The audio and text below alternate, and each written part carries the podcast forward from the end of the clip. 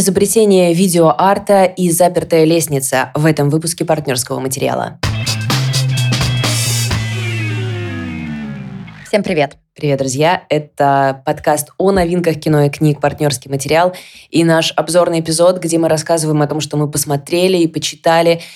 И, как правило, то, что нам понравилось. Актуальна это сегодня подводка или нет, Лид? В моем случае на 100%, а в твоем? Да, да, сто процентов. Класс. Я тогда давай с места в карьер, потому что фильм, о котором я хочу вам сегодня рассказать, я от него в абсолютном, тотальном восторге. Он называется «Изобретение видеоарта». Это я так решила немножко сократить. Я уже представляла, знаешь, как название «Нам Джун Пайк», «Луна» — это первый телевизор, не влезает в название эпизода. Поэтому я подумала, сделаем, пожалуй, покороче. Так вот, Фильм «Нам Джун Пайк. Луна. Это первый телевизор» посвящен, собственно, Нам Джун Пайку, пионеру видеоарта, корейскому художнику и абсолютно потрясающему чуваку, я вот так скажу. Я ходила на этот фильм в рамках Beat Weekend а. Beat Weekend — это такой э, спин-офф Beat Film Festival. Если кто-то вдруг не знает, я уверена, что вы все знаете, но на всякий случай. Beat Film Festival — это очень классный, э, обожаемый многими. Для меня это вообще всегда праздник, фестиваль документального кино, чаще всего там, насколько я помню, там очень-очень редко бывает что-то игровое. Так вот, и посвященный современной или не очень современной культуре и ее самым разным феноменам. И у нас в Нижнем Новгороде проходит Beat Weekend, как, возможно, во многих городах, у те, не в Москве, и те, кто живет не в Москве, про это знают. И периодически меня и моего мужа, культуролога, художника Леша Старкова, туда приглашают читать лекции, делать интро или аутро. И на самом деле на фильм про Нам Джун Пайка я попала во многом потому, что Леша там читал аутро, то есть он потом проводил обсуждение. И я знала, кто такой Нам Джун Пайк. То есть, если коротко, это, ну да, художник, он делал что-то там с телевизорами, он, все говорят, что он э, предсказал появление интернета, все говорят, что он был великий трикстер, ну, и все, в принципе, что я про него знала. Я подумала, клево, хочу узнать про него больше. Так вот, это были час 47 чистейшего удовольствия. Я не хотела, чтобы фильм заканчивался, и у меня остался буквально миллиард вопросов. А, давай я тебе скажу, что успех к нам Джун Пайку пришел сильно после 40. Вот все. Это Приятно. А он, как ты понимаешь, не просто культовая, это легендарная фигура, который даже когда он не был популярен, он вообще-то был участником Флюксус. А Флюксус — это та еще группа, э, скажем так, экспериментаторов, людей, которые делали специально все наоборот. Туда входили э, просто потрясающие художники, начиная от Йозефа Бойса и заканчивая Йоко Оно. И он дружил с э, Джоном Кейджем. Он дружил с тем же самым Йосифом Бойсом. Его знали и Энди Уорхол, и Марина Абрамович. Но при этом значительную часть своей жизни он жил в абсолютной нищете в Нью-Йорке, несмотря на то, что он вообще-то происходит из супер богатой семьи, что для того времени Корея было очень большой редкостью. Как рассказывал его племянник, их семья была что-то типа Самсунга. Ну, то есть они были очень-очень-очень обеспечены. В какой-то момент он, когда жил в Корее, там началась война, которая привела, как мы знаем, к тому, что сейчас Корея разделена на северную и южную. И в какой-то момент э, это совпало с началом войны и с тем, что он решил стать музыкантом. И он услышал э, Шонберга, Шонберг, который тоже знаменитый музыкант и учитель э, Кейджа в том числе, и подумал, ну, значит, музыка есть только в Германии. И он поехал учиться в Мюнхен. То есть, понимаешь, у меня не укладывается в голове, что вообще-то он был еще талантливым пианистом, и он мог бы стать концертирующим пианистом, в принципе. Но потом такой, блин, нет, все не так, все не так. Сходил на выступление Кейджа, которое, ну, выглядело как хаос. Если вы не знаете, кто такой Кейдж, или знаете, но не видели его какие-то выступления, обязательно посмотрите на Ютубе. Даже если вам кажется, что все, что называется современным искусством, это скукота и говно, ребят, это офигеть на самом деле, как прикольно. Но на самом деле надо просто держать в голове, что они во многом это все делают просто, чтобы угореть, ну, я, по крайней мере, так делаю. И это позволяет мне любить все это очень сильно. И он такой, все не так. Все не так. Я должен ломать пианино, я должен гулять, но это уже потом было, когда он переехал в Нью-Йорк, я должен гулять по Нью-Йорку со скрипкой. А, вот он ее вот так держал на, э, за струну и нес как котомку, и она волочилась по земле. Ну, то есть он такой, типа, все это не нужно. Академическое искусство — это все, все не то. Но на самом деле, естественно, это все были жесты. И меня поразило даже не его вот этот, э, не его эти перформансы, его, не его самые разные акции, а именно та часть, когда он начал работать с телевидением. То есть он настолько предсказал YouTube, то, что он делал, те изображения, которые он делал. Знаешь, на что это похоже? А, это очень сильно похоже на Winamp Equalizer, oh. который, на который, безусловно, повлиял нам Джун Пайк. Я знаю, что, э, ребят, я уверена, что среди нас есть культурологи, искусствоведы, те, кто просто классно разбирается в современном искусстве, истории искусства в целом, и вы такие, Ха, неофитка. Ну и что? Мне очень нравится влюбляться, мне ужасно нравится фигура нам Джун Пайка, и это все при том, что он ну, как про него говорили другие, маленький, какой-то косенький азиат, который стоит там в уголке, а потом такой хок, простите, хотела сказать либо хуяк, либо хоп. А потом такой хоп подходит к Джону Кейджу и отрезает ему галстук. Потому что он идет против академической музыки. Или он, по-моему, ему отрезает кусочек мокинга вот такого mm-hmm. концертного. И если у вас не получится посмотреть этот фильм, хотя я уверена, например, что Кинопоиск его рано или поздно выкатит, посмотрите какие-то э, видео, именно связанные с нам Джон Пайком, потому что он просто... Ты смотришь на это на все и думаешь, блин, он это что делал в 70 каком-то году? Что вообще происходит? И самое большое безумие — это когда у него уже было какое-то имя, какой-то вес, он э, договорился с телевизионными станциями о том, что в ночь на 84 год, а для многих этот год был очень важный, потому что все такие, у, мы входим в год Оруэлла, 1984. Да.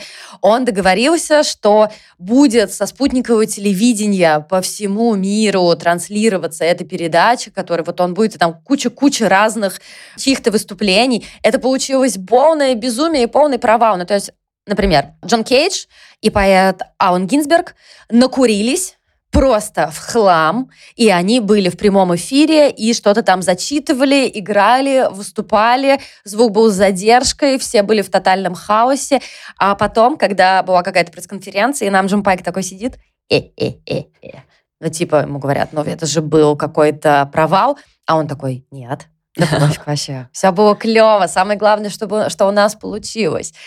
Ты знаешь, меня это настолько сильно вдохновило, что у тебя цель — это процесс. Цель mm. — это получение опыта, а не стать там каким-то богатым, знаменитым. Конечно же, он стал хотеть бога... Э, конечно же, он хотел стать богатым. Конечно, он хотел стать знаменитым.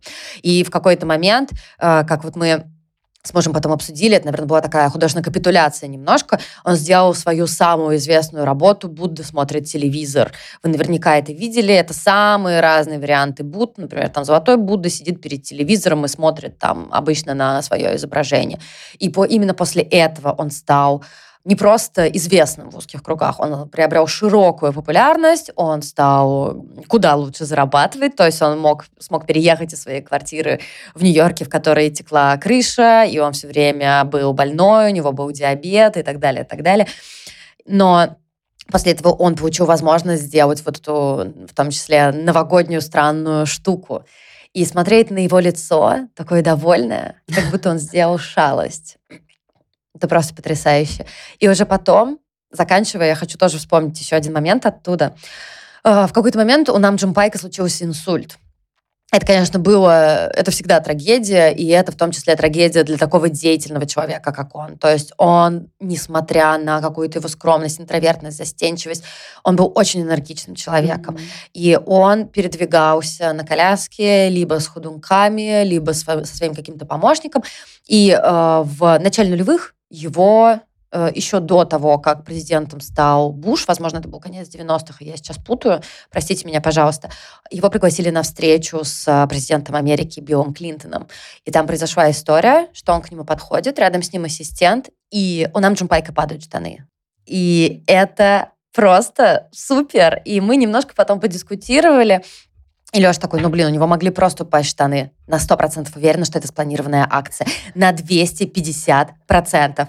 Если у нам Джун Пайк есть возможность пожать руку президенту и что-то сделать, при этом. я уверена, что он э, расстегнул их специально. Потому что он тот еще трикстер. Ну, прикинь, это же Это просто... как это ультима, ультимативный пик э, пранк какого-то, какой может произойти, конечно. Я тоже так думаю, что он сделает специально имеет полное право. Но готовьтесь к тому, что у вас останется огромное количество вопросов, запросов, то, что вы такие, так, мне надо погуглить потом про флюксус, мне надо прочитать про всех, про каждого художника, мне надо прочитать про эту прекрасную виолончелистку, с которой нам Джон Пайк делал миллиард своих э, перформансов. И, конечно, меня очень-очень сильно интересует история его жены, которую зовут Сигека Губота, и она тоже была художницей, она была авангардисткой, и она была одной из первых, кто использовал портативную видеокамеру Sony Portapak. И я на самом деле давным-давно про нее знала, потому что когда мы с моим мужем только начали общаться, я даже, если честно, я вот сейчас это скажу, и я не понимаю, почему мы продолжили с ним общаться. Как бы то ни было, он прислал мне ее работу, там, где она рисует своей вульвой. То есть она вставила туда кисть, и она рисовала. Угу, угу. Но и, естественно, я хочу знать все про брак Сигэко Куботы и Нам Джун Пайка. Мне кажется, это было что-то crazy. В общем, друзья, я говорила про документальный фильм о Нам Джун Пайке, который так и называется Намджун Пайк «Луна. Первый телевизор». Я абсолютно уверена, и я очень сильно надеюсь, что вы разделите те восторги, которые, в которые меня привела эта документалка. Класс, спасибо. Просто не давать тебе вставить ни словечко. Не могу сказать, что мне было что добавить по вопросу. Я как бы только вот эту э, и помню работу про кисть в Ульве, я ее знаю, а больше... Фига. То есть ты знаешь больше про его жену, чем про Намджун Пайка? Это ну, ответ феминистичный. Я про нее ну, как бы я не про нее знаю, сама понимаешь, это же не... Не, ну, все равно. Не из интереса к искусству появилась, а просто а, какого-то гэга про вульву и кисточку. Рассказываю про роман «Запертая лестница» Лори Мур. Лори Мур, а, если вы слушали наш, кажется, предыдущий или через один дайджест, мы ее анонсировали и расписывали своей огромной любви к Лори Мур как писательнице, которая очень хороша в короткой форме, она великолепно пишет рассказы, а «Запертая лестница» — это ее роман длинной формы, полноценный, собственно, роман. И критики его тоже как бы очень тепло встретили, но читатели, как, кстати, как оказалось, не так тепло, и многие отмечают, что лучше бы она так оставалась в короткой форме, бе-бе-бе. Что а вот она ее... такая, лучше бы вам завалить. Да. И она все еще, конечно, супер хороша вот в том, как сконструировать предложение, потому что это такое странное чувство, когда Обычно, когда ты читаешь большой роман, и в нем есть какой-то довольно увлекательный сюжет, и в нем есть какие-то твисты, повороты, трагедии, ты очень сильно этим увлекаешься, но у нее ты все время спотыкаешься о тот факт, что это написанный человеком художественный текст, потому что mm-hmm. ты все время такая, О, минуточку, это вы тут хорошо. То есть вокруг может происходить любая вообще драма, а ты такая, «Хм, вот это выбор слов. Сколько у меня? 15 минут, давайте почитаем. Не, не буду читать 15 минут, не переживайте. Но вот, э, чтобы у вас остался осталось какое-то впечатление о том, как написан этот роман. Это история девушки по имени Тесс, которая, Тесси, которая приехала из маленького фермерского города, где все работают фермерами, и ее отец работает фермером, и она поступила в литературный университет и устроилась работать няней в такую довольно ну, обеспеченную, обеспеченную семью. И она, это сцена, где она впервые приходит на собеседование, то есть какая-то осень, насколько я помню. И вот она приходит в этот, э, в этот дом. Я толкнула калитку, и она подалась углом. Одна петля разболталась, в ней не хватало гвоздя. Калитку пришлось приподнять, чтобы закрыть за собой щеколду. Этот привычный, всю жизнь выполняемый маневр доставил мне определенное удовольствие. Я аккуратная, я все поправила, я волшебница – Хотя на самом деле должен был предостеречь о плохо замаскированном распаде, о том, что здесь не чинят как следует, а подлатывают, и важные вещи ускользают от внимания хозяев. Скоро всю калитку придется перевязывать эластичным шнуром. Так однажды мой отец на скорую руку починил дверь сарая. Как она чувствует? Вот этот момент, что когда ты закрываешь что-то сломанное и чувствуешь себя аккуратно, я, я никогда не думала, что я это чувствую, но когда она написала, да. я поняла, что я всегда это чувствовала. Я не могу, э, э, не могу перестать обожать ее язык. И в отличие от многих, мне очень понравилась сама история. Это история взросления. И, конечно, для я так думаю, что в большом количестве какие-то... Я не знаю, почему я вечно спорю с людьми с Гудриц, которые даже не для меня это написали, но вот такой мне формат. Мы все так делаем. Мы да, все да, так да. делаем. Это знаешь, этот момент, когда ты прочитала книжку, которая тебе очень нравится, заходишь почитать плохие рецензии, и вдруг они имеют смысл. И ты такая, блин. вот. А потом такая, нет, нет, нет. Да, да. Потом такая, у меня есть свое мнение. Почти. Вот здесь не, не совсем так, потому что мне кажется, люди, которым она не понравилась, им просто жанр романа взросления не нравится. Потому что жанр романа взросления предполагает героя, который ну, далек от идеальности, потому что ты взрослеешь, Даже ему надо меняться, да. Да, да, да. Что... И вот этот вот нарциссизм юности, какая-то эгоистичность юности, когда тебе кажется, что только ты знаешь, как правильно, только ты правильно живешь, только ты правильно видишь, как нужно жить, а все остальные ничего не понимают. Это свойственно юности. И Тесси 20 лет, и она вырывается в большой мир из города, где все занимались фермерством. Естественно, ей сносит крышу от элегантных э, женщин в слаксах, от э, того, что они там, не знаю, определенным образом носят шарф. В общем, ее поражают какие-то совершенно неважные вещи. Она начинает видеть свою семью в другом свете. Действие происходит э, в год, когда произошел теракт 11 сентября, и вся страна меняется, и вся страна начинает по-другому мыслить и по-другому все видеть.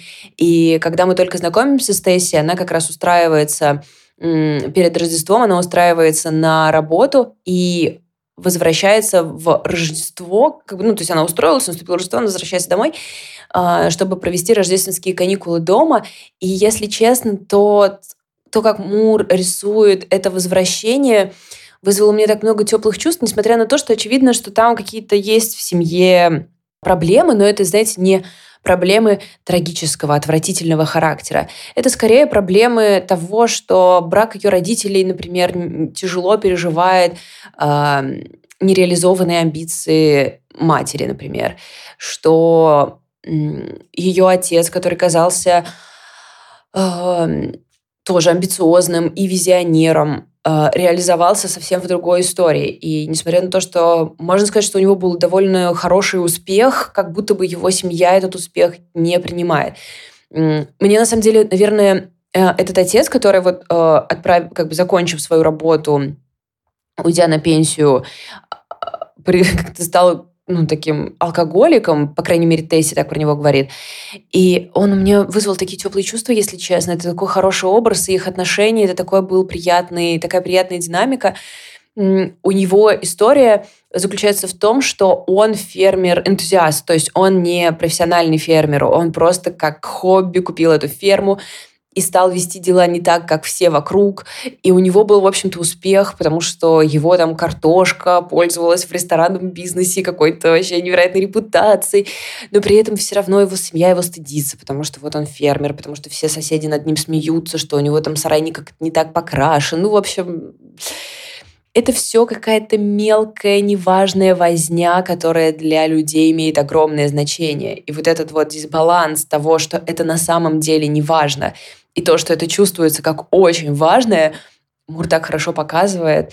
И здесь произойдет некоторое количество э, каких-то трагедий, наверное, и нельзя сказать, что... Ну, то есть здесь сложно уловить динамику, возможно, потому что меня все время как-то тормозил момент. То есть как будто бы ты все время прерываешь увлекательный разговор на то, чтобы как-то глубокомысленно помолчать, но я не думаю, что это минус. И если вы захотите читать ее для сюжета, то вас ждут э, драмы. Если mm-hmm. вы хотите почитать ее ради этого слога, ради каких-то вот этих неуловимых штук или очень точных каких-то подчеркивании реальности вы получите это.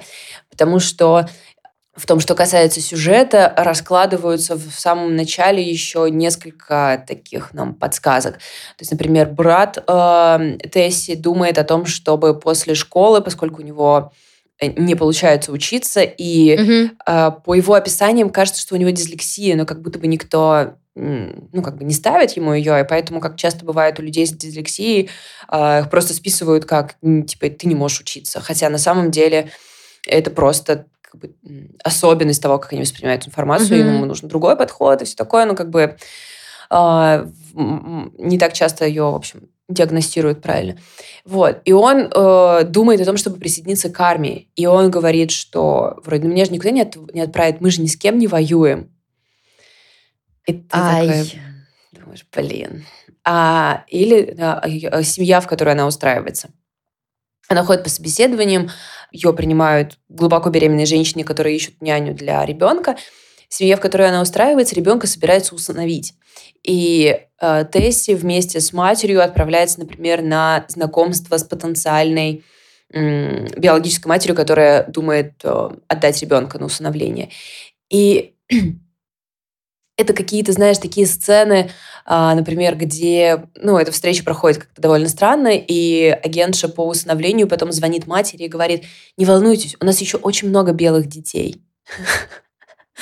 Это такая, да, да, да, да. Это было стрёмно. Это было стрёмно, да. И, короче говоря, я суперсильно рекомендую Лори Мур.